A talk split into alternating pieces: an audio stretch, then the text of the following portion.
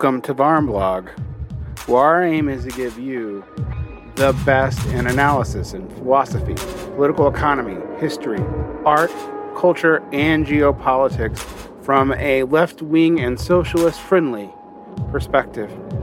We aim to bring you different perspectives from different walks of life and to have you educate yourself what to do with what you learn here. We do not aim to give you prefabricated and easy answers.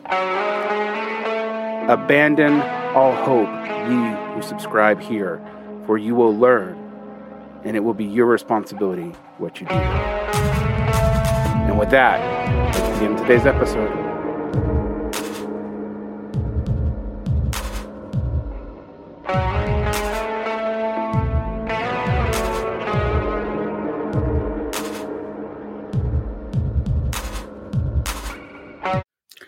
Hello, welcome to Varn Vlog. And today we're here with One Dime, um, who runs a YouTube channel and a podcast associated that on a Patreon. Um, and he has been a uh, popularizer of Marxist and MMT overlap in Canada and in general, theoretically. Um,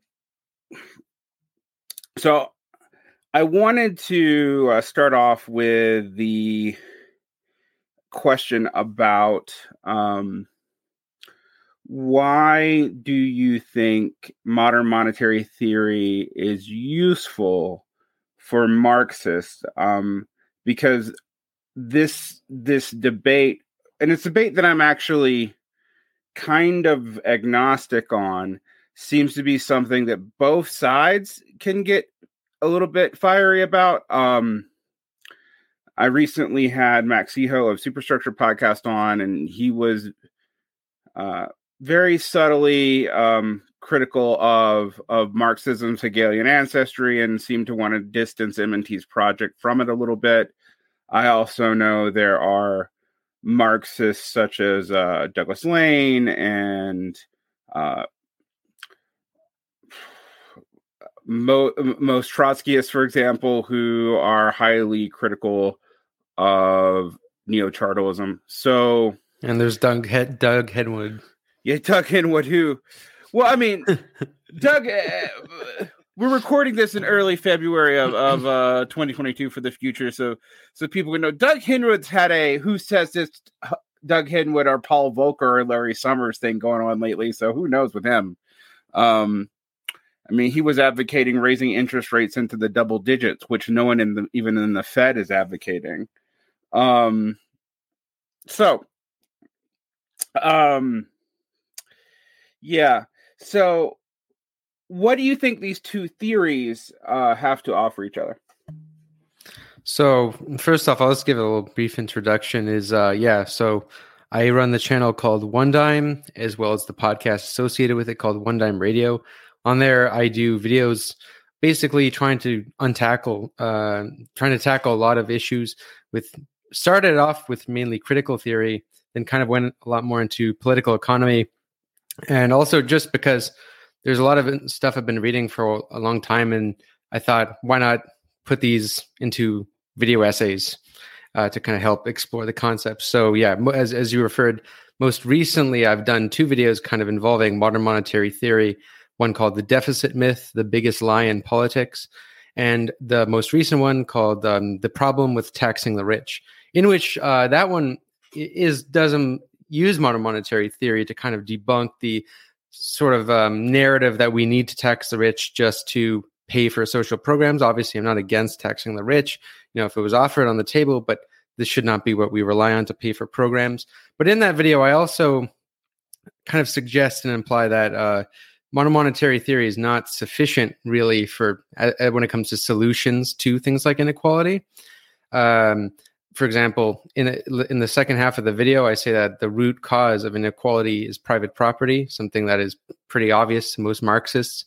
but uh, it's a thing that, frankly, I don't really see a lot of the MMTers uh, advocates really talk about. And these, and more just in general, not these aren't things I don't I don't see the left as a whole in um, the United States and Canada talk about that we should really be dealing with the question of private property and the fact that you have you know, people buying tons of properties, raising the costs, um, and uh, making homes unaffordable, as well as the general uh, question of landlords. You know, rent rentism. Should we, you know, maybe think about overcoming that? Because uh, you know. So uh, these are the type of questions I want to introduce, which I don't think MMT is sufficient for. So I guess that kind of is the first part of the answer to your question: is what do Marxism and MMT offer each other? Is I think uh, on the one hand, Marxism is useful to MMT mainly because MMT, I don't, I hardly even consider political theory. It's really strictly like an economic theory that is useful for what it suggests, and that is a- analyzing monetary operations, macroeconomic policy. Uh, but and that's really what it's designed to do. Uh, the thing is, is some of the MMT advocates who only base their politics on MMT and not other theories, I think, can be a bit blindsided by the power struggles that will actually take, the class struggles, to actually achieve the policies that many MMT advocates call for, such as a federal jobs guarantee, um, universal health care if you're in the United States, uh, all sort of policies. Some even advocate for nationalization. Um, some advocate for price controls, different taxes. Um, some universal basic income, although many MMT advocates are pretty critical of basic income. Um, but what I think we can learn, what MMT can learn, or rather MMTers, advocates can learn from Marxism, is how do we get this? And I think there's a big historical lesson that I would say more broadly, the contemporary left, who's predominantly social democratic, uh, at least when it comes to like the DSA, the biggest factions of the DSA, or um, people like that, and or the Bernie Sanders left, is there isn't really an effort to learn from how these policies have historically been implemented in history. We only find that, uh, and this is probably obvious to you, uh, Derek, but or some Marxists who who know about like working class history, is social democratic policies like full employment and um, the nationalization of industries and social welfare programs really only get implemented on a mass scale in response to more radical uh, labor movements, whether it just be militant labor movements, anarchist movements, Marxist movements, as we saw in uh, Finland, uh, sort of before World War II and after World War II, and rest of Scandinavia and Scandinavian countries like Denmark, Sweden, um, in Norway, as well as of most notably United States, right? With uh, Roosevelt, you that didn't come out of a vacuum. That came out of a long history of militant labor struggle. So that there the answer is right there is class struggle is something we need to really take and learn from as well as the state i think the problem that the mmters have i, I know i'm throwing a bunch of things here but it's it's a big question so there's a lot of things they, that both sides can learn from each other but um i would say that a lot of the mmters like most notably warren mosler stephanie kelton randall Wray, bill mitchell even who uh, kind of identifies himself as a marxist mmter they all fall, fall into this trap um, maybe intentionally or not that that by assuming that the state is sort of neutral uh, and obviously this is a big old debate that goes back between marx and the social democratic party of germany and this idea that the state is a neutral thing that can be taken over and we can use the state's policies of issuing cur- uh, capabilities of issuing currency to direct this to the public purpose you hear that uh, being talked about a lot the public purpose. But there isn't really enough thought about how the state, at least capitalist states, are actually constructed and their inherent class bias and class character. Like the way constitutions, for example, of like Canada and the United States are structured, is deliberately to ensure private property rights. Uh, the electoral systems are formed deliberately to prevent majoritarian rule there's all these things in place that make it not so easy to implement these plat- uh, policies that they often call for. So I think we need to. There needs to be a discussion about that. Uh, that's where Marxism is certainly helpful. Various Marxist theories, theorists, certainly the ones I'm very informed by are Louis Althusser, uh, people like that, uh, Gramsci, who I think can be very useful for understanding these things, As, and of course Marx himself. In the inverse, how do Marxists benefit from MMT? Well, I mean, Marx didn't could only know what he knew in his time. And at the time, he uh, he believed in the barter story of money. That of course, money uh, arose spontaneously out of market exchange, first through barter, then market exchange. Kind of like a very um, metallist view of money. Uh, he can his view of money is very stuck in the time where people were attached current attached currency to either gold or silver or some sort of bullion. And yeah. um, yeah, with one caveat that he does talk about non uh, non commodity money in volume two a little bit, but it's credit, credit money, not state yeah. money. And then he mentions the possibility of state money in the Grundrisse, but doesn't do anything with it. So you're you're absolutely right. Like it is i mean i think bill mitchell's big thing to point out that yes there are passages in marx where he starts to like get that there's something going on there but it's it's so far out of left field from classical political economy that it's not really gone it's, it's not he doesn't venture down there hardly at all. Yeah as well and with uh with marx because his um he could only the anthropology wasn't there to really debunk the barter story that marx assumed from adam smith. Um because of that, he was limited to what was available, right? Mm-hmm. And the problem is, of course, as as Marxists, if we want to treat Marxism as a science, it has to evolve and has to analyze changes in material conditions. And I think that's where MMT is useful, as it understands modern money um, as well as it kind of with it the nuances surrounding the story of money and its origins, but more importantly, modern money uh, following the uh, removal of the gold standard uh, in in the 1970s. So 19 yeah 1970s and um, with that uh, you have a lot of marxists today who will put forth really good ideas but then completely fall flat when it comes to monetary operations. You'll often hear marxists have policies and then they'll talk about oh raising things through tax revenue. I remember reading uh, paul cockshott's book towards a new socialism which a lot of it I thought was really good and I agreed with. It was really innovative and interesting. Then there's a part about budgeting and financing various things, and he talks about tax revenue funding things. And there's really not a lot of thought that if the government is the issuer of the currency, they don't depend on collecting that currency from people to fund their operations. There isn't that basic thought, and I think it's because MMT questions the most obvious answers, and that is, what is money? Where does it come from? Uh, and, and I think we need to be asking those kind of questions. And uh, it's useful, as we alluded to before, some people like uh, Doug Henwood, Marxists like that, um, still believe that uh, inflation can be fought by raising interest rates, which is not, not only does that not work, uh, it's also, it just literally doesn't work. To, to assume that raising interest rates uh, solves inflation assumes that all inflation is caused by uh, excess printing of money, which is you know a, a neoliberal monetarist, uh, well neoclassical assumption, uh, popularized by the neoliberal monetarists, and and this has devastating consequences for the working class. Uh, of course, raising interest rates cause causes huge unemployment.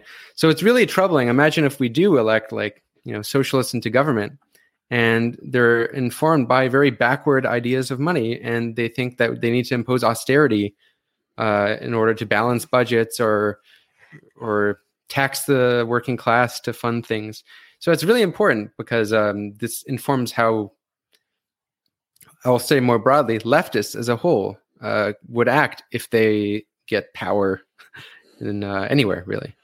Well, to, to grant you the historical example that I think most people should look at was the SPD and the and Weimar Germany actually overseeing uh, an anti-inflation austerity program, which actually turned a lot of the recently unemployed working class against it, moving them to the KPD, which was the Communist Party, or uh, to neutrality in regards to the fascist.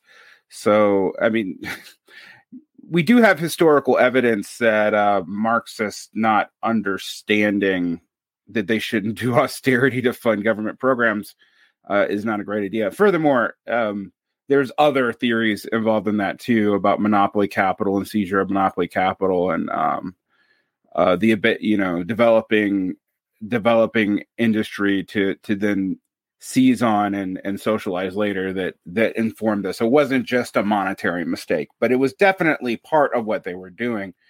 Um, so yeah, I don't want to oversimplify the picture, but it is it. We have an example of Marxists making a wrong turn here. We also have Marx. I mean Trotsky even.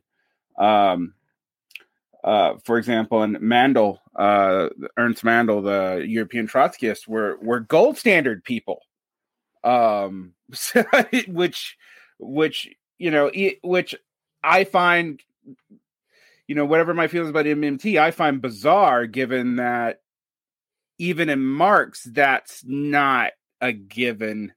Um, uh, it is in capital. It is in capital volume one, but it, it's not elsewhere. And um, I can't, for the life of me, figure out why on earth you'd want stronger money unless you had a, a quasi accelerationist theory of crisis or something.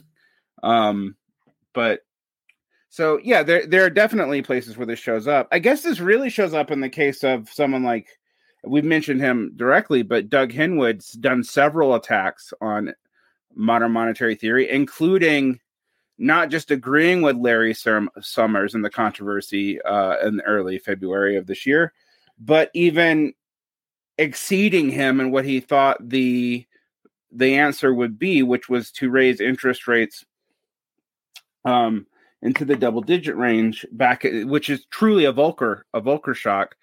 Um, he called himself a good finance Marxist. Yeah. Oh my like god. That. Yeah, and it's, it's, it's basically austerity hawkish hawkishness. Yeah, I mean it's and and one that actually goes further than the Fed than the Federal Reserve banks do right now, which is uh and given that they're they they are also hawkish, um that should that should worry us. I, I would I would uh the one thing I would say is that, and maybe this will get you to the next question here, um, is that MMT right now has suffered from the fact that it has not let its theories, and there are at least two, um, of inflation be well understood. Like it hasn't it hasn't pushed that as part of its popularization agenda. Um, but the the thing is when we look at the Volcker shock, we know from history it took six years for inflation to start to, to go down in any significant amount from from the time period of the of the Fed, you know, bumping up interest rates. That's it's hard to attribute. I mean, I guess one could uh the Volcker shock for the decrease in inflation they do. That's yeah, part of the re- the revisionist economic history. Right. Uh, but w- what's funny is is how it's supposed to work. So it assumes that the average worker is not is uh is not saving but investing their excess money. Um and so to cartel or, or like spending it on right, like right, right, products, spending yeah. it right on products, right? But but um but the idea that that that that that assumes that the average worker has a is spending it on products that are not necessary like uh necessities that are not factored into the general inflation rate anyway um and it assumes that they have the capacity to save when they're when they're not spending. And and also it assumes that banks will will pass the rate increases through interbank loaning on to consumers in in savings accounts. Now i haven't looked at that data in a long time but just logically uh, i don't see a lot of evidence that that that he, that the average worker could stop spending because of what they're spending stuff on um and flip to a savings mode and there's no guarantee that the that the interest rates um in savings accounts would raise significantly for for an increase in interest rate of bank to bank lending. Um if anything it makes it a little bit worse. Uh i mean there's people like Warren Mosler and Phil Armstrong have papers about that. is um, because w- when they raise interest rates, what does this do? It, it, shuts a lot of businesses down. This declines productive capacity, decreases competition, raises mm. prices. Uh, and, and also, when you raise interest rates, it's just giving rich people free money because they have higher in- interest on their bond yields. So they're getting all this free money. They might actually spend that extra money on stupid stuff. I don't know. To give a fictional example, like American Psycho's depiction of like yuppie culture, uh, you know, mm. the 80s was filled with like stupid consumerism, both the 80s and the 90s. Um, although that that part, I think the the proof is a little bit mixed as to whether like uh, you know having the high bond yields makes rich people spend more money because there's also evidence that rich people just hoard their money when they get more of it. Um, but either way, the idea that interest rates would um, stop inflation has been debunked not only by MMT. Um, there's there's also just in, in general a lot of Keynesian theorists who've come to realize this because there's sort of undeniable proof now. Uh, with, for example, first with Japan, because Japan is really the first country to do quantitative easing on a massive scale and inflate the money supply, and they they were trying to create inflation uh, because they had obviously a population crisis, declining productive capacity, lowering uh, or most of population crisis, uh, declining demand, and declining prices. And uh, in, in response to that, they try to flood the system with money in a privatized way through you know quantitative easing with private banks creating tons of money, zero percent interest rates. Uh, couldn't they? They were still in deflation. Didn't even work to create their goal of like a modest sum of inflation in Japan. So there's that, and you know now since then Japan is has a debt to GDP of over 200 percent, 250, I think, percent, and uh, still in deflation. I mean, it's clearly not a, a relevant. It's not it's clearly not true the quantitative quantitative theory of money. But then there's also the EU. The EU also flooded their system with money in response to uh, 2008 crisis and even more COVID. Uh, but after, in the not much inflation really. Uh, United States too. Remember in 2008? Um, well, not 2000, not it was really like 2012 2010s when obama was issuing those like huge policies to uh, rescue the economy after the 2008 crash. And remember when uh, people like rand paul were saying or, or ron paul one of them pauls were trying to say that uh, the us is going to run out of money and that the us is going to have hyperinflation. It's going to mm. become like greece. That never happened. Um, so it's been debunked actually the quantitative theory of money, which is the idea that the increase in money supply plus an increase in the velocity of money, how much that money is being spent, will equal higher rates of inflation. It's actually been discarded in many economics departments already, just because it's just simply not true. There's a good YouTube channel out there uh, called Money and Macro. Mm-hmm. He's an he's an economist. He's not really an outwardly. You know, I never heard him talk about MMT, but I mean, he comes to very similar conclusions regarding inflation that it's not just increases in money, it's a lot to do with productive capacity, it has to do with uh, the ability to set prices and all sort of complexities. And maybe to answer your initial question, part of why I think MMT uh, people, as well as maybe heterodox economists in general, have trouble articulating the nuances of inflation is because it is just simply complex and there's many factors. There's supply chains there's the prices the government pays there's the uh, the monopoly uh, monopolies who price gouge there's productive capacity there's all sort of factors. Uh, and there's also inflation expectations which can create inflation. That's another right. huge weird thing. Uh, so it's compl- complicated. It's hard to articulate um, compared to like the simple narrative of oh it's just printing money because we have the idea in our heads if there's more money out there it'll be worth less and the it'll devalue. That's how we think of it in our heads when it's not really what it works like that. I think in the popular imagination the idea of inflation isn't that inflation is higher prices it's that inflation is declining value of currency and then the prices are a response to that when it's actually the other way around.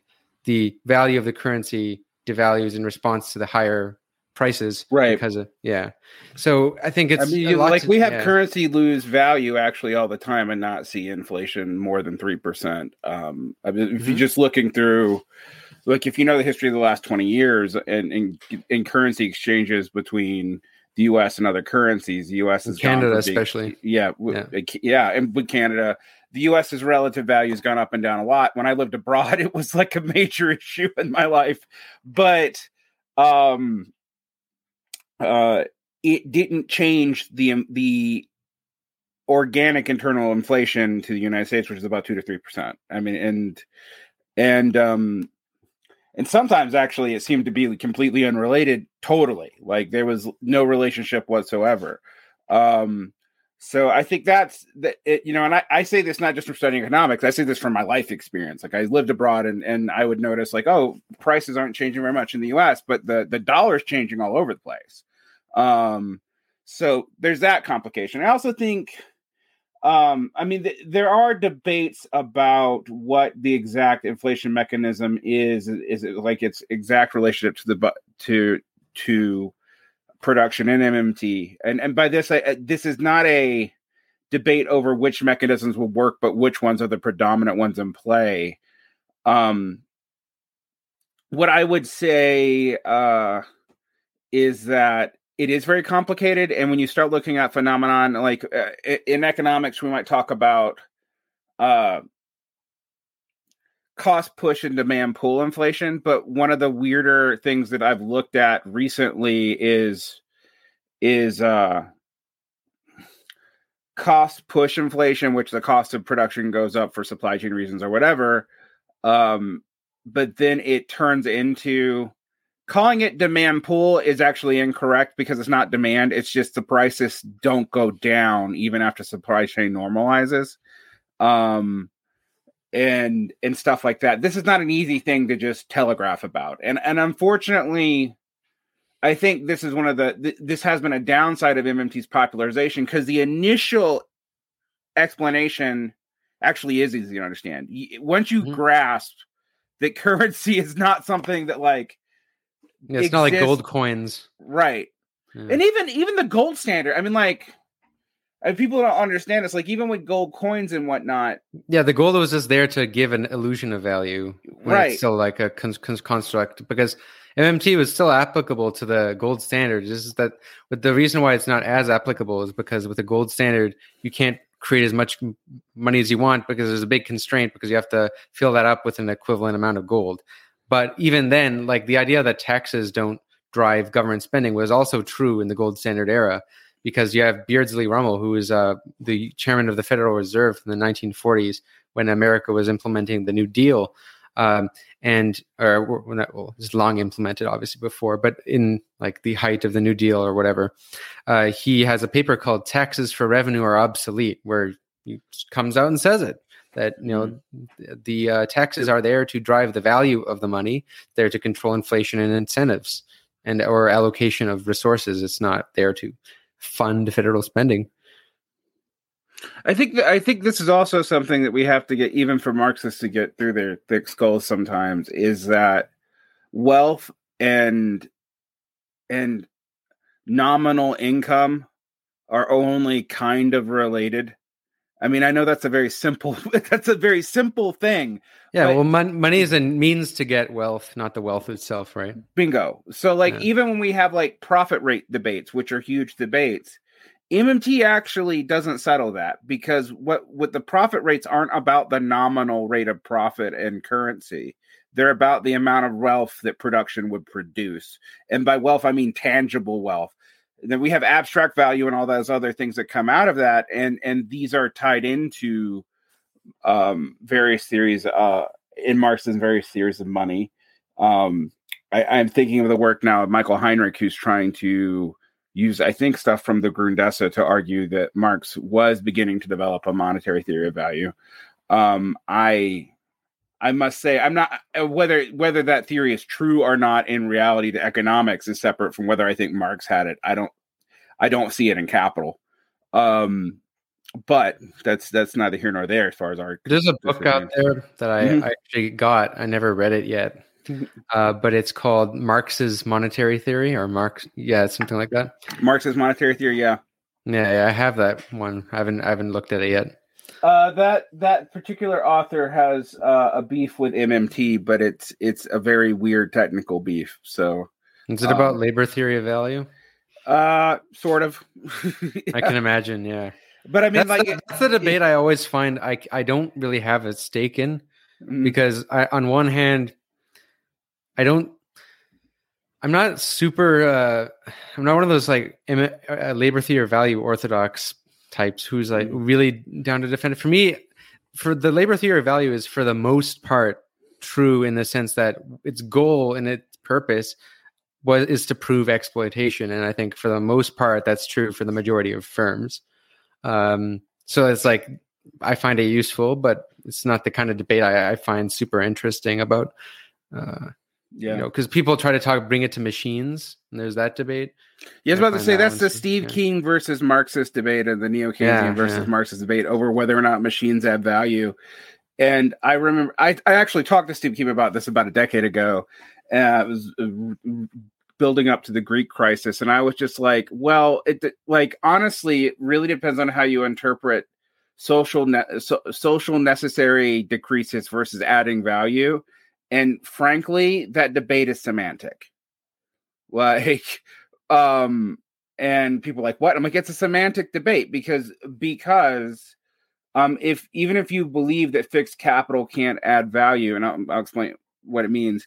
Uh, technology decreasing socially necessary labor time would mean it would look just like it like uh, the, the prediction is identical to whether or not it adds value or whether or not it just reduces social necessary labor time it would mean that you could do more work with fewer workers as long as you had workers involved and that would increase rates of exploitation through variable capital it doesn't Mhm. matter if if the machines are adding value or not and the other thing is like and you and i talked about this a little bit or we hinted at it in, in our semi debate over at uh, this is revolution where i agree with you that um most marxists don't agree on what uh, uh, labor theory of value actually describes whether or not it describes um, the statistical aggregate of of an attractor to price price itself which that one that one by the way is just objectively wrong like if someone tries to convince you that lvt explains individual commodity prices Well, I, I did. I always thought nobody actually argued that except people who on the internet, because Uh, yeah. that's just obvious if you look at anything like Supreme. no serious marxist argues it some some physiocrats do actually Hmm. but they're like i don't know any i don't think i i don't think there's been physiocrats since the early 20th century like so but when you do hear people misunderstand it that way i think someone argued that Anwar Shaikh uh Shaikh actually accidentally makes this argument somewhere but i haven't found it um so you know so just people know that one that one if people argue it they're wrong.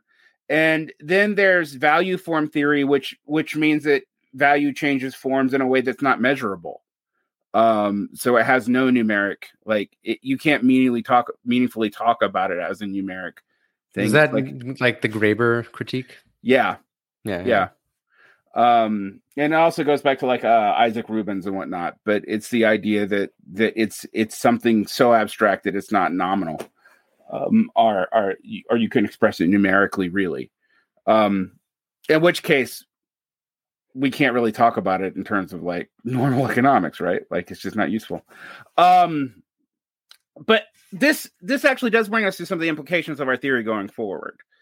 Um there are a lot of MMTers who will talk about, you know, crashes and whatnot as simple policy choices, but without any conception of class issues in those policy choices or why like they make it sound like oh it's just it's just like it's just an ideological It's politicians being stupid. yeah being stupid Yeah. and i'm like i don't believe that that's the that I, I actually think if you look at power relationships between classes a lot of that stuff makes a lot of sense that they're doing um for Oh, example of right course. now um raising the interest rate will if it if Give it rich people free money. right if it doesn't um freeze it will give it does change some rich people they're giving free money to because they were giving rich people free money another way through quantitative easing but um but if it doesn't freeze uh if it doesn't lead to massive unemployment it's at least going to lead to because we have quote underemployment right i mean overemployment right now anyway or whatever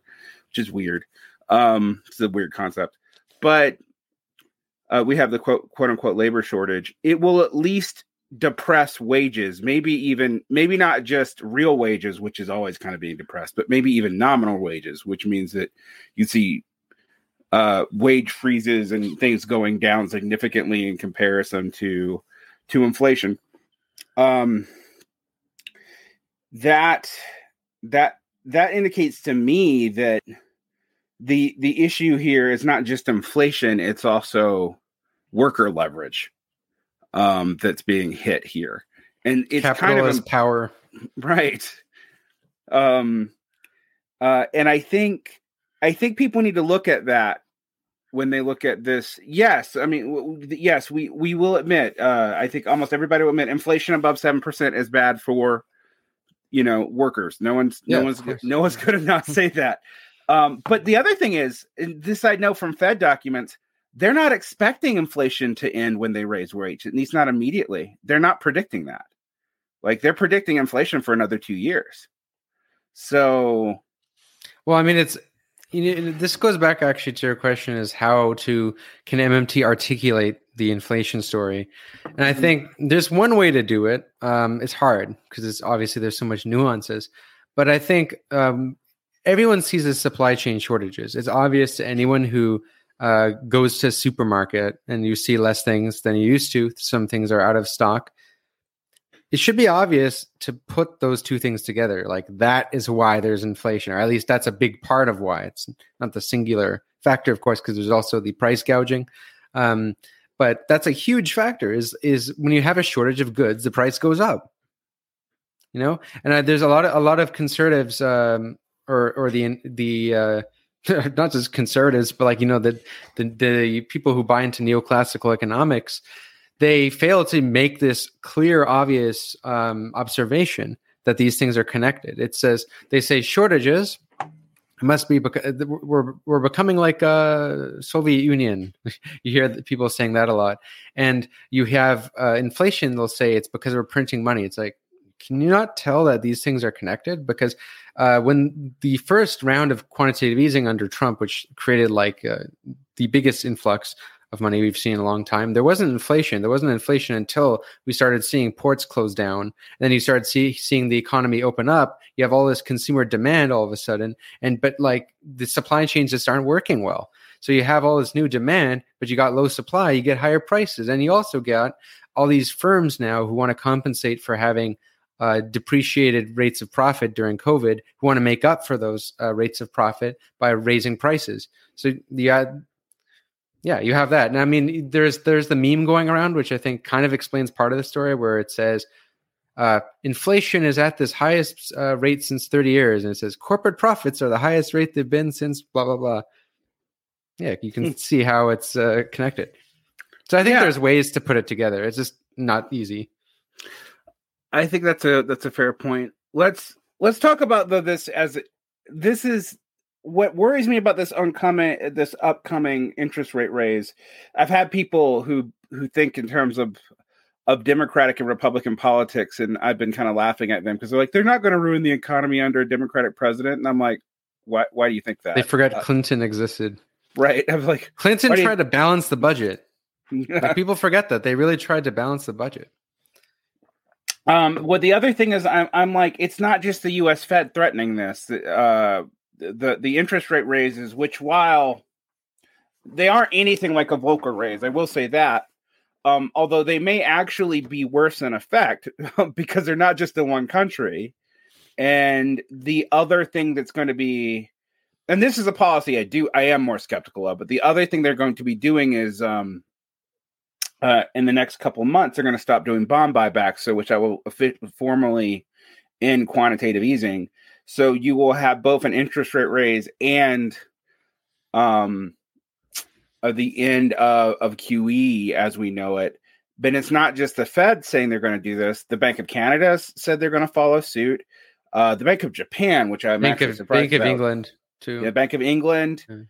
Uh, I don't. I think the EU, the EU has more legal prohibitions on what they can do, but they think they they were saying they were going to follow suit as well, and so it looks like we're going to have um, most of the uh, currency sovereign nations, uh, as far you know, embark on um, fiscal austerity or monetary austerity. I mean, I don't I don't really Yeah. see how we get around that. Well, I mean, it's an easy answer to kind of refute the idea that uh, we're in an MMT world. I hear that being said a lot, uh, especially by like the libertarian types. They say they'll actually quite often blame inflation now on modern monetary theory because their idea of modern monetary theory is just plainly accepting that deficits don't matter and that um, you can just print as much money as you want. But I mean, like, you have Republicans come out and say deficits don't matter. Like Dick Cheney said, Reagan proved deficits don't matter. Uh, it's that's not a MMT position per se, like exclusive to MMT position. But there's this idea that MMT is being like tried and failed when that's clearly not true. Obviously, which should be obvious just by the fact that they're considering raising interest rates. But no, we're still in very much in a neoliberal world, uh, monet, monetarist world. I know there's this attempt to say like there's this new Keynesianism, and there's all these like opportunists like Paul Krugman, who some people lump in with MMT bizarrely, even though he's he's more like a new neo Keynesian who used to be a neoliberal, uh, who's kind of now just riding the tide of whatever uh, dominant uh, Yeah, I- I Positions. that, that has to do with his mint the coin talk like a few years ago. But he's never, other than other than that talk being confused with MMT, he's never been an MMT advocate. Like he's opposed. To He used them. to use pay fors. He used to say that, oh, how- we're gonna like pay for it via this, this, and this. Mhm. He used to be like that type of Keynesian. I mean, he never. That's the thing about Krugman, right? He actually wasn't. A, in the '90s, he was a neoliberal. Mhm. So, but anyway, aside from uh, like clowns like that, but uh, when it comes to the interest rates, I mean, this proves we're still in the neoliberal world. Which um, now I have to, and I have a bit of theory with why they're going to do interest uh, rate raises, uh, and I, I have no way of knowing this is true because it hasn't happened yet. But my my theory right now is that they're not actually going to raise interest rates as much as they say they're going to do that. And I, this applies to all the countries you mentioned. This is really to like change inflation expectations. I think they're doing this so that people will will think in their head, "Oh, inflation will get better," and then they'll kind of adjust prices accordingly, the production of goods accordingly, and also a big part of it's investment because I Mhm. think like uh, inflation expectations definitely cause a lot of fear in the stock market. People will not want to invest. If there's a less inflation expectations, people invest in the stock market because stock market futures and these investments they're not based on what the economy is now. They're based on what they think it'll be in the future, right? So I think that will that that's part of it. I don't think they'll actually do it. If they do actually do it, if you look at it from a non-class analysis standpoint, it just it's just purely stupid because it'll completely crush the economy. It will depress uh, living standards. It will cause unemployment. But uh, it's possible they might do this, and I think it's really draconian and insidious to think that they would. But it's possible because you know this labor quote unquote labor shortage and the sort of uh, great resignation that's happened has given workers a little bit more leverage than they otherwise had before, and we see that with all these new strikes happening. Uh, people, workers are starting to become aware that they have more leverage. This could be a way, you know, raising interest rates to completely stomp that. Yeah, I, I've wondered about that too. I mean, one thing with to put the Great Resignation in in context, I, I am sure a lot of a lot of people are voluntarily leaving work, but even I was like, okay, what are they living off of? We haven't had expanded unemployment in a long time. You you can't live off a three hundred dollar a month tax credit anywhere in the country, like, um, so maybe some of it's uh women who didn't return to work because there's still no child care in the United States context, but this is larger than the US. Um, a lot of it is, I mean, if you look at excess deaths, there's a lot more dead people than people are really acknowledging, um, which I know is morbid, but we really do have to like, there are a lot of people who died in the last, you know, two years. I mean, in the U- Mhm. US, we're approaching, we're over a million excess, and and we're approaching a million diagnosed COVID. So it's like that should affect an economy. Um, the the the bigger int- the issue that I've wondered about though is we also know that the U.S. has been um, narrowing its you know its quote worker productivity or efficiency or I would call it exploitation rate for the past two decades. meaning that there wasn't a lot of excess capacity of labor anyway. So a small change in employability would actually make it seem like there was this massive labor shortage when it's actually they'd been cutting down to overexploit labor for a long, long time, and it's just become obvious under COVID. That's that's one theory, but that does empower workers. I mean, just from like the whole if you think about worker power as in the ability for people to scab on you, you don't have when you have very high employment levels, there's no one who's going to be incentivized to scab. I mean, as simple as that. That that that's a very simple way of explaining it, but it is a way of explaining it, which means labor has more ability to strike or to do other actions. I, I ironically, I do think that parts of the Great Resignation are a bad thing in so much that they indicate that in the United States, at least, organized labor is still so weak that strikes still have to be informal or they have to be at job site quitting uh quitting in mass as effective strikes because there is no I actually think they're I think mm-hmm. the great resignation and the strikes are kind of they're related but they're not mm-hmm. in the sense that I th- I think the so the strikes are more from like the traditional working class people who rely who are just paid less uh, lower wages and want to bargain for higher wages now that they're more in demand and there's a shortage there's a lesser reserve army of labor uh, mm-hmm. so there's because of that they have more bargaining power with the great resignation i think it's that from what i've seen it's actually uh, you know this is i don't have like the factual evidence to say where the demographics are when it comes to the great resignation but you know just i paid a lot of attention to the anti-work subreddit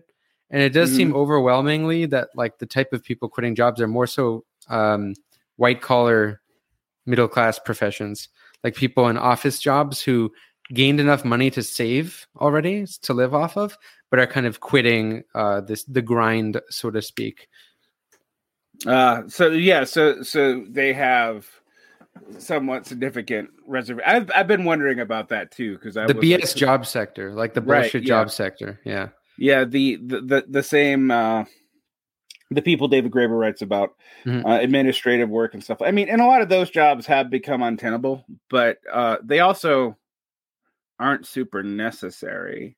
Or the, if they are necessary, they're necessary for legal constraints, not for actual productive constraints, um, which are which is its own problems.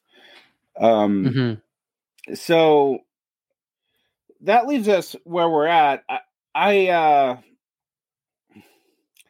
um, I was going to ask you, uh, you know, you're in Canada, I'm in the States. Um, where do you think Canadian politics is going to go right now? I, somewhat think that, uh, not to sound conspiratorial, um, but this row with the convoy trucks has distracted people from the economic problems that are going to be coming up in Canada soon, um, in a way that that maybe I mean, we're going to see it in the U.S. too. We're going to have our own truckers convoy in about a week. Um, even though you guys don't even have mandates.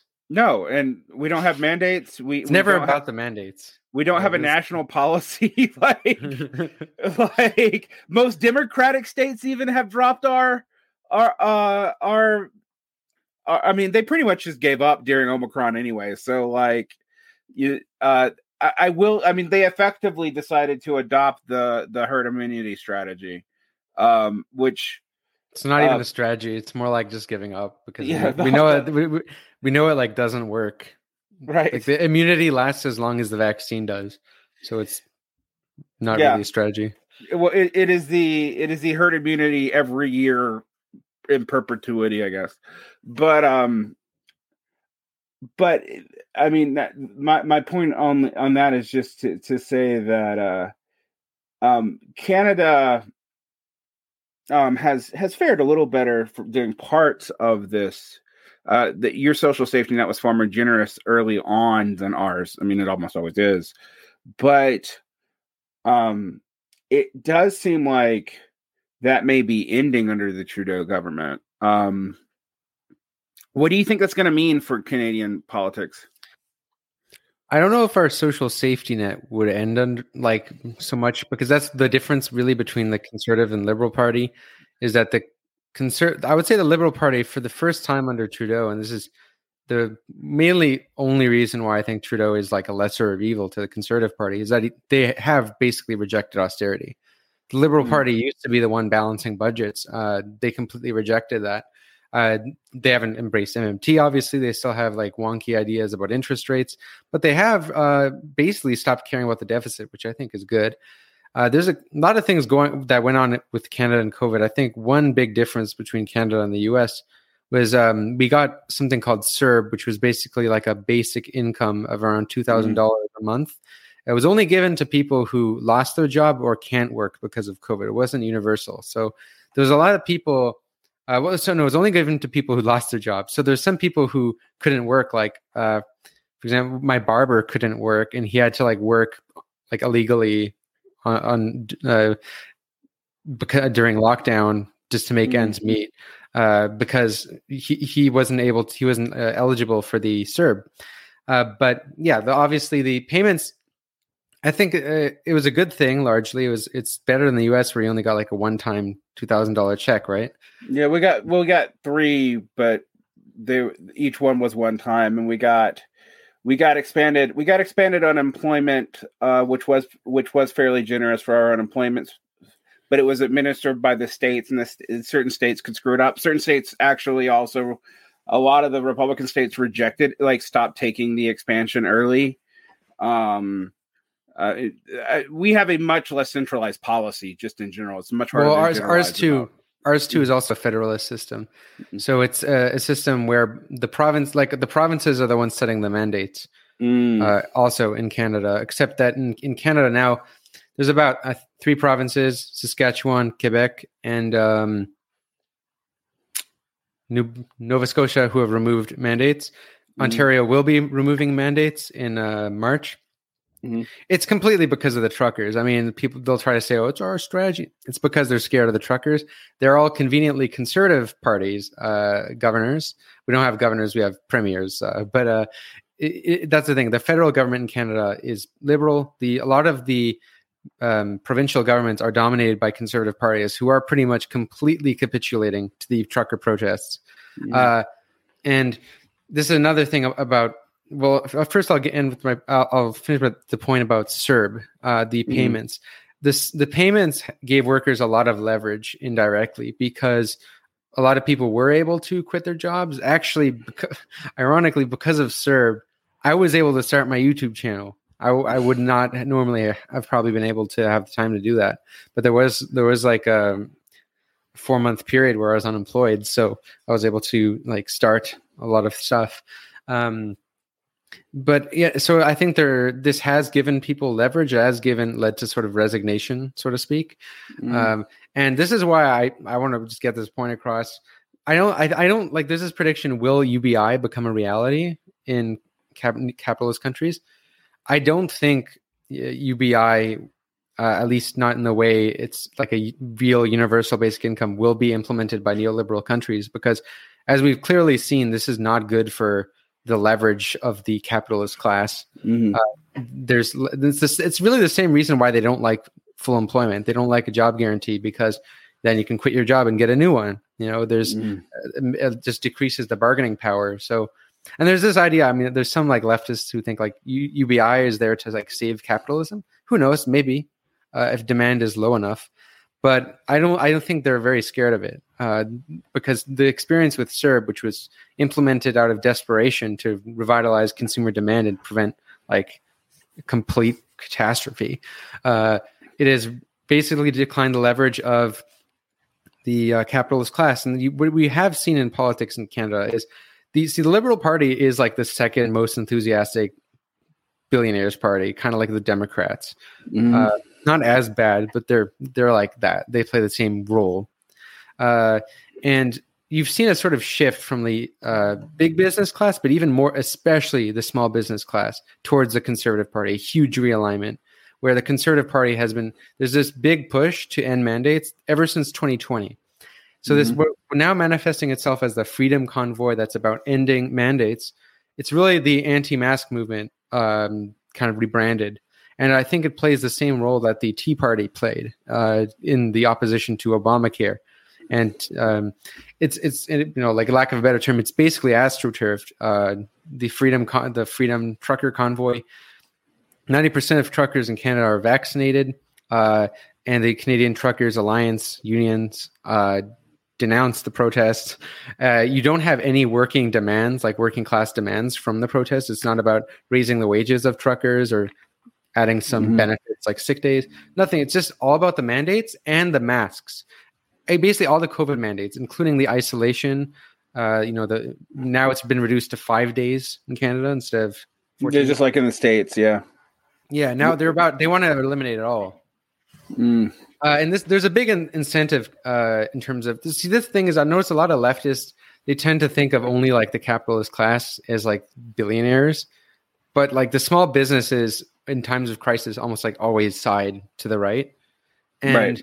yeah, and the small business they they have it's the same dynamic as we know as Marxists, right? Is that they have the same relationship between employers and employees, and the mandates make it harder for one um, employers uh, em- employers to get uh, enough consumers especially in like restaurants bars uh, concerts all sort of industries retail they're getting a declining mm. rate of profit because of these restrictions and it's also harder for workers to i know discipline their workforce because of, there's a huge a lot of people started working from home those who mm. were able to especially in like advertising industries they want they don't like that and i mean just off it's really clear why they don't like working from home. It's because it's not. It's actually proven to be more productive, but they they don't like it because it gives them less control over the workforce, uh, as well as their um, with, with, the isolation. You know, workers can take leave. They can they can take time off work.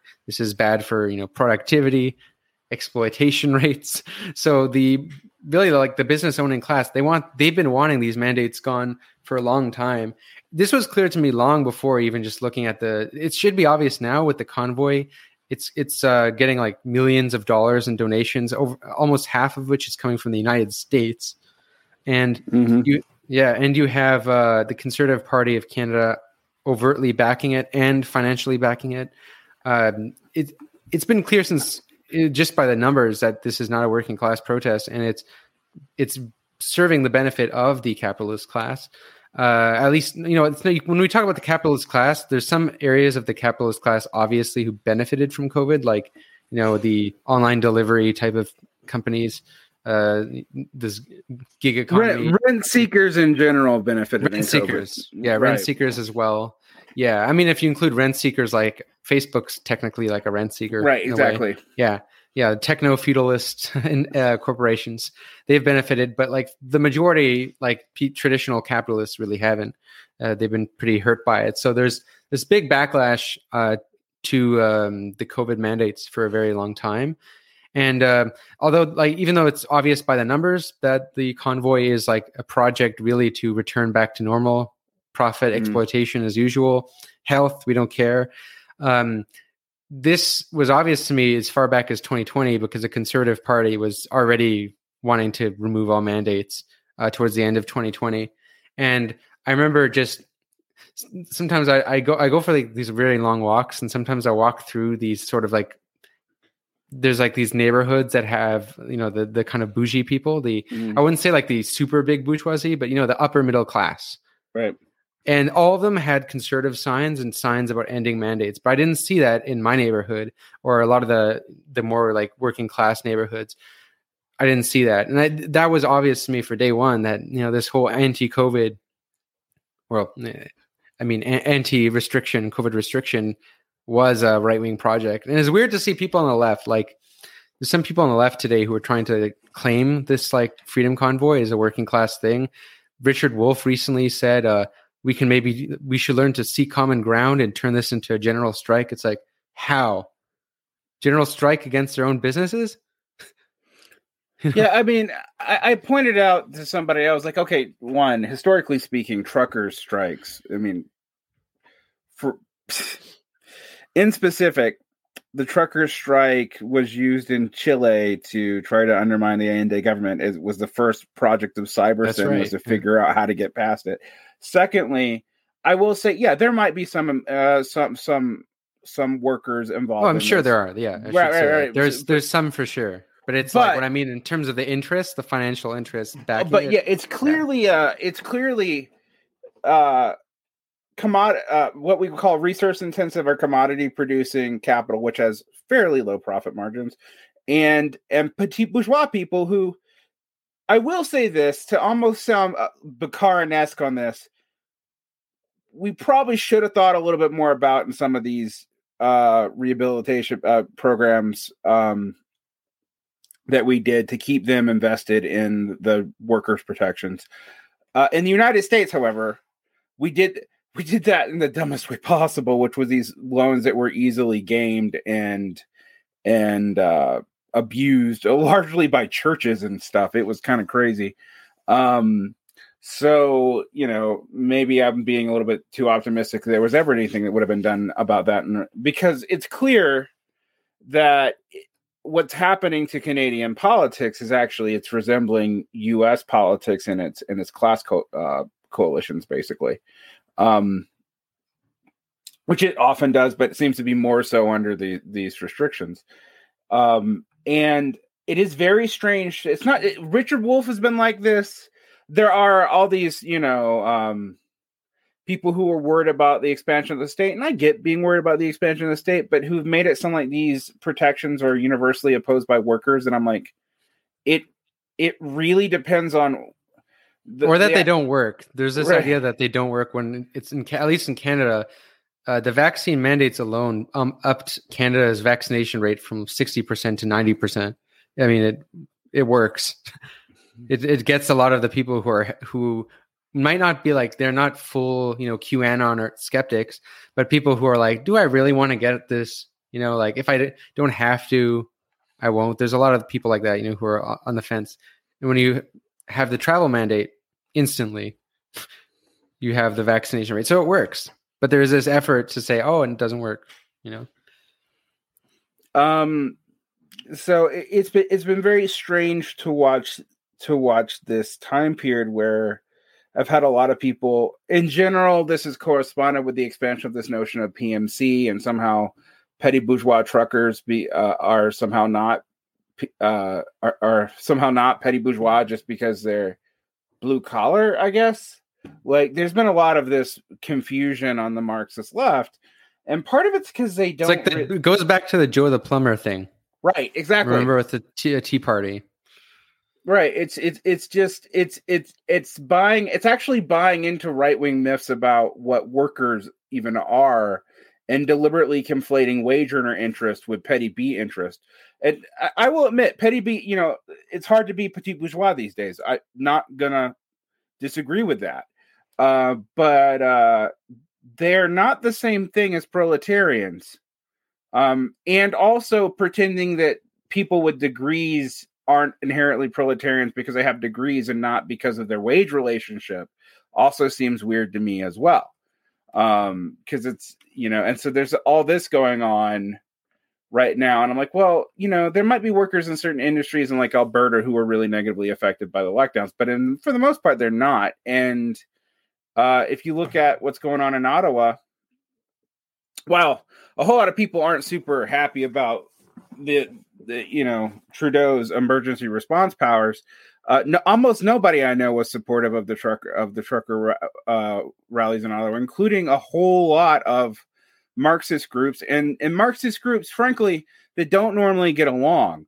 Like the Communist Party of Canada, the Communist Party of Canada, ML, and the IMT all took the same side on this, and That's that's like the only thing they united on. right it's Yeah. just it, it's just bizarre so to hear all these people in the uk and america try to seize in on this as a like a way to do a general strike or as a or or even that it's the same as the yellow vest movement. I was like the yellow vest movement was about technocrats raising the price of gasoline which affected which did affect like all workers.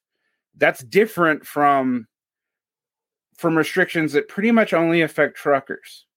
Like um and the and i've also had a lot of people point out to me you know like which truckers are there and which ones aren't like there's not like if you look at the the trucker population of canada a lot of the more proletarianized truckers are um Southeast Asian. southeast asian particularly Mhm. punjabi and they're not involved at all So yeah. our, I haven't our, seen. I I've only seen probably a total of like three non-white people in all of mm-hmm. like the protest footage.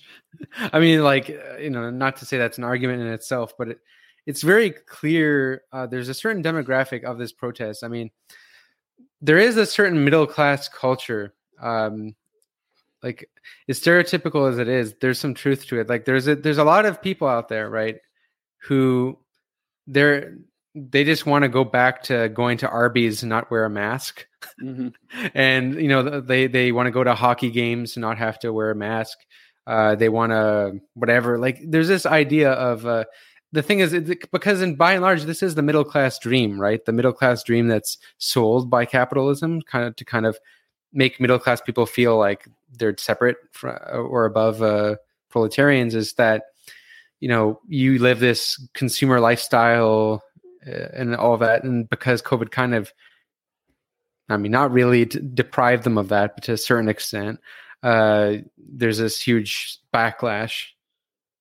Like first world problems, really. And I mean, to be honest, I always I hate third worldism. I, I I'm not a Maoist at all. I hate Maoism. This is the first time, like the, seeing the reaction to this with COVID has made me think, you know, I might read that Settlers book that every that every everybody is always recommending. Uh, I've read it. I, I, I, it's it's a mixed bag.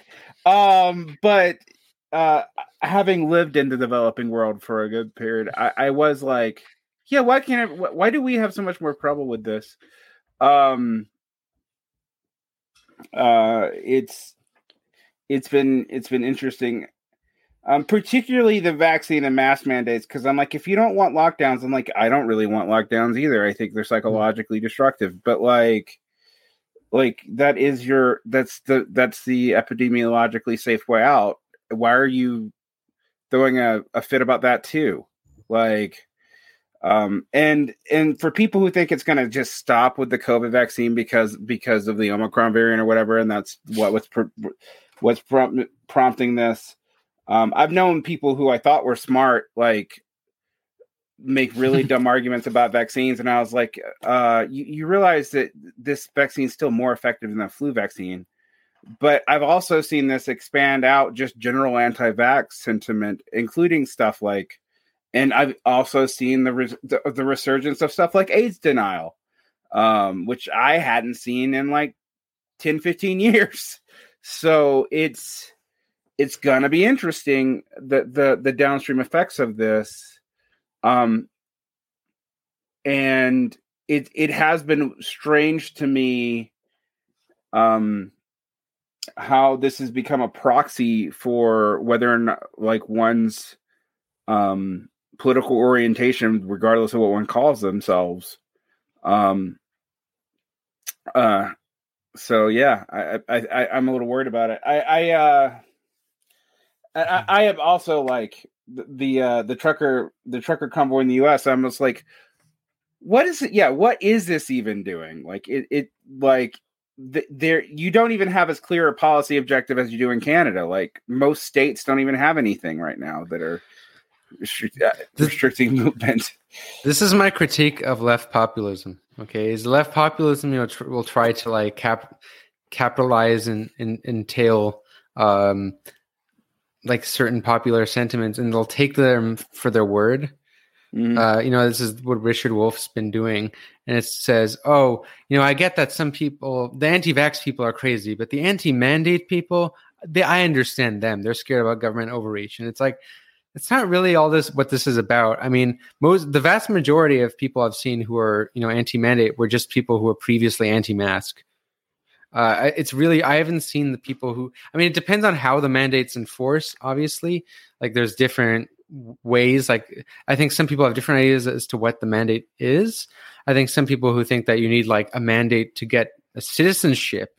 I mean, that would obviously be a very different conversation. That's not what's happening, right? At all. Oh, or well, and and the U.S. mandates, for example, um, the U.S. employer mandates I knew were going to be a problem because they were so weirdly selective in who they did and did not apply to. They weren't universal. Mm.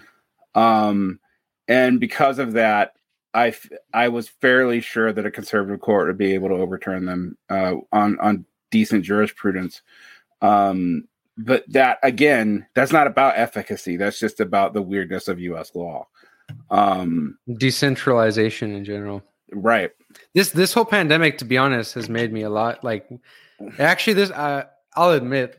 Mhm. Tw- from 2020 to 2022, it like pushed me from leftcom to sort of centrist Leninist Mhm. to a certain extent, uh, just because just and I also um, just seeing like really for me what worries me about COVID is just how what this tells us about the climate catastrophe. Yeah. Because frankly, there's going to be a lot of drastic measures that are going to have to be put in place, which will require like fast action uh, and agreement and between provinces and, and states. But it's also just the public reaction to it. I mean, we haven't properly conditioned. The fact is, is that people will have to deal with sort of like quote unquote uh, government power, government decisions, and I think we have the the public has a very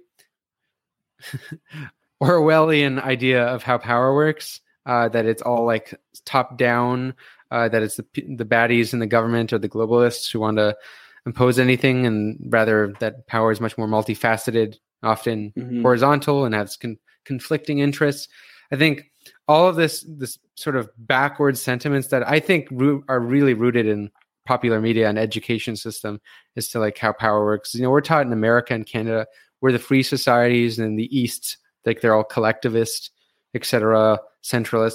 So there's this idea of freedom that is very, very one dimensional, uh, and people will, you know, on the right especially, will question v- uh, vaccine policies uh, and their encroachment on their freedom, but then they won't question the fact that they have to work nine to five to exist or to live in a Mm. house or pay for water. they won't question these like types of freedoms, and I think it's uh, it's rooted in that. Uh, really, I think it can boil down to soft power and hard power because most, I think, by and large, I mean, we obviously have hard power, like a insane military police apparatus, uh, especially even more in the U.S. But let's like most of society is governed, in my opinion, at least when it comes to. I have a video about this called the Burnout Society, uh, Mhm. which goes into the theories of Byung Chul Han and psychopolitics. Is a lot of like how people are ideologically conditioned and governed is through soft power. Mhm. And so a lot of the ways people are actually controlled by like the government, by capitalists, is in a very indirect way, in a way that gets people to control themselves. And because of that, um, people are often I mean, very oblivious to the real forms of control that exist. And when suddenly there's like this desperate attempt to, you know, keep the system in place through like a hard power measure like uh, vaccine mandates, then there's suddenly, oh, we're in totalitarianism now, as if they weren't before, right? Right. I mean, that's yeah. It, it's it's wild to me how what people miss about the way governments actually work, um, and it's. I mean, you know, the idea that the United States. I have my critiques of China and whatnot, but having lived in East Asia, the idea that the United States was actually uh, more individualist, I used to laugh at because I'm like, no, I mean, yes, people are more socially oriented, but so are so are we. We just lie to ourselves about it. It's like like I mean, like and you see this, I mean, you literally see this by the fact that I can predict someone's politics based on their age and region um as much Yeah. as anything else. Um I, I the, the one thing I'll say where you see class politics show up um in, in America is that working class people are just more likely to be completely depoliticized now. That was not true before the 1950s, but it is true now. Um, variety of reasons for that, and I think they're kind of obvious when you think about it. But because even the one thing we can say about the Democrats is while they had a chance to not choose austerity at the beginning of this crisis and made for foregone uh, or at least like gestures in that direction, we can see that even if it's only for two people in the Senate, but I kind of think that's, I think that that's a cop out. Um, that they have decided that they're going to go the austerity route, and um, uh, there if there's going to be social policy that's progressive, it's going to be in states And as I told someone the other day, I'm like, yeah, the the the California Democrats sold out and not doing single payer, but it also doesn't make sense for a state government that doesn't have currency sovereignty to try to do mm-hmm. single payer. Like that never made that much sense. Like California is going to get into into it will get into funding binds that the feds would never get into. Um and the feds will make sure they did. like so it's it, it's funny to, to to be in this situation. Um I'd like to thank you for coming on. I think this has been useful, uh, so we can see the the application. Um, and um, there's anything you'd like to plug before you go? Yeah, absolutely. Uh, I would recommend checking out uh, for those who haven't seen my channel. It's uh, one dime, number one dime, um, and uh, you can watch them my videos on Company Time. Uh, I'd recommend watching the uh, Tax the Rich video, the Deficit Myth. The videos I'm most proud of are the Burnout Society and why billionaires prefer Democrats. Uh, I think mm-hmm. that's probably a very relevant one for sure. And uh, maybe a concluding point, uh, kind of to circle back what we originally started, is one way I, I think the biggest way in which Marxism and MMT uh, are, I don't, I don't want to say compatible, but mutually useful. at least when fused, is that MMT really takes the emphasis away from monetary, abstract monetary values and what is the debt, what is the cost to the real economy, which I think that's what Marxism was always about. It goes back to labor. It's not mm-hmm. about the cost. It's about you know the laborers who make things uh, and, and the real resources that uh, create them. So I think you know that's something that uh, Marxists or MMT people who are skeptical of Marxism should think about and uh, really um, as usual, look into uh, I read literature on both ends. Uh, it's kind of what I'm trying to do with my videos to kind of encourage people to kind of explore these things. All right. Uh, I would tell uh, if I were to make a book suggestion, I would tell people to read um, uh, Kelton, but also uh, check out uh, Seven Check. Deadly Frauds by uh Mosler, mainly because that's like a pamphlet. It's like yeah, you can read it in a, like a, an hour. And I would also say take out the work uh, um, Blood Blood and Money by David McNally, which is for for the for the Marxist approach that's similar as it you know. Um, so that's what I would tell people to check out. Um, and follow these follow these debates. I think I think a whole lot of people who've had a whole lot of different assumptions are about to I don't know. I I I I am uh, I am worried that the Democrats are about to go on an austerity binge, and, and, I don't know that the liberals in Canada are going to do the same thing. But it, it's it's I, I'm I'm worried that they're about to take the exact wrong lesson from from uh, the last couple of uh, rounds of elections. But of course, they're the Democrats. It seems to be what they do. All right, and with that, we're out. Night. Thank you for supporting Varn Vlog. If you would like more, you can find our stream on YouTube under my name, C. Derek Varn. You can also find us on Patreon, where you can subscribe for early audio access, additional shows, unexpurged audios, Q&As with me on video, and other perks such as access to our archives, etc. There are three levels of support. One level even gets you on Patreon shows. Occasionally, here you will hear shows done with other creators. I hope you enjoy them. We'd like to thank our producer, Paul Channel Strip, and Bitter Lake and Jason Miles for making our intro and exit music. And thank you for all you do. If you can't support us financially, you can support us by leaving a review iTunes or your pod catcher of choice. Have a great evening.